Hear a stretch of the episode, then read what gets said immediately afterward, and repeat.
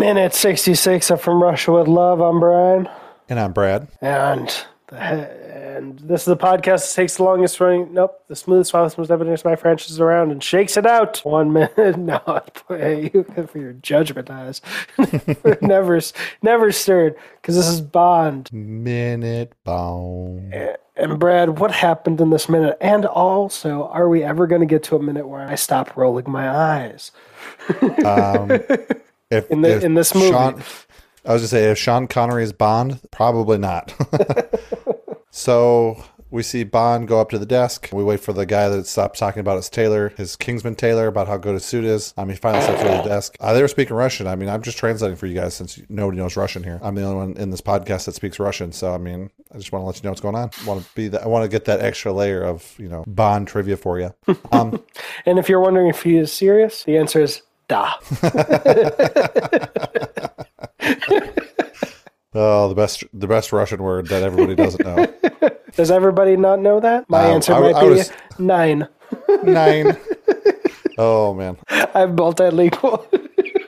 the multilingual James Bond podcast where we know two Russian words and call it a day. So we see James Bond finally get to the desk. I'm sorry, I have to point out before someone gets angry at you, nine is a German word.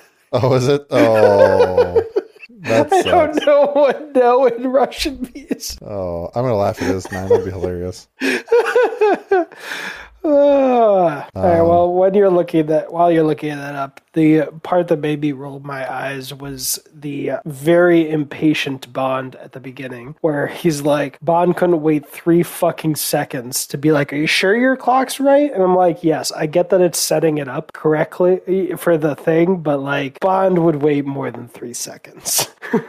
Yeah, I mean, they probably you know did the really cool, really cool Bond stereo or Bond um, spy stereotype cliche where they sync their watches together to make sure they're they're they're, they're, on the exact seconds. But he asked, he gets a Visa card. He said he asked the guy at the front desk if your clock is correct. He says yes, or he says always. I'm sorry, he says always. Bond walks over, checks his watch, realizes that you know the clock is correct and nothing is happening the way he's supposed to. We go down to Kerim Bey. We can see him pull up the old school dynamite stick thing, the igniter, where they pull it up and slam it to back down. Bond goes back to the desk, asks him a second time, Are you sure your clocks are correct? The guy says, Russian clocks are always correct. And as soon as he says that, the explosion starts happening. Everybody starts panicking. Apparently, in Russia, when something like this happens, it's customary to take the drawers out of your desk and carry them outside because you know if I wanted to take state secrets, I'm going to take them outside. Um, but it's mul- multiple people you see carrying around their desk.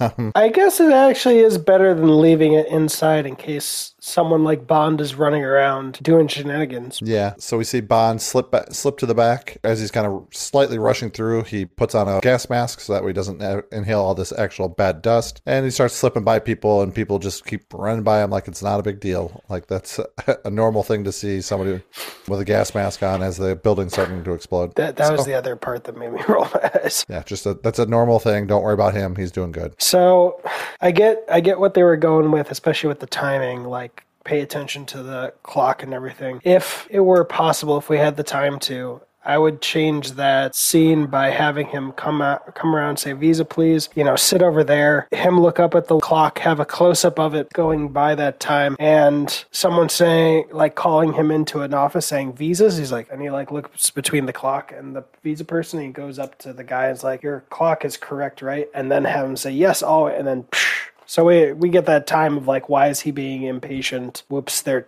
they're actually ready for him, and Yeah. that's not where he wants to go. But yeah, I, I get why they did it, but it's just three seconds of thought, and you're just like, is he a?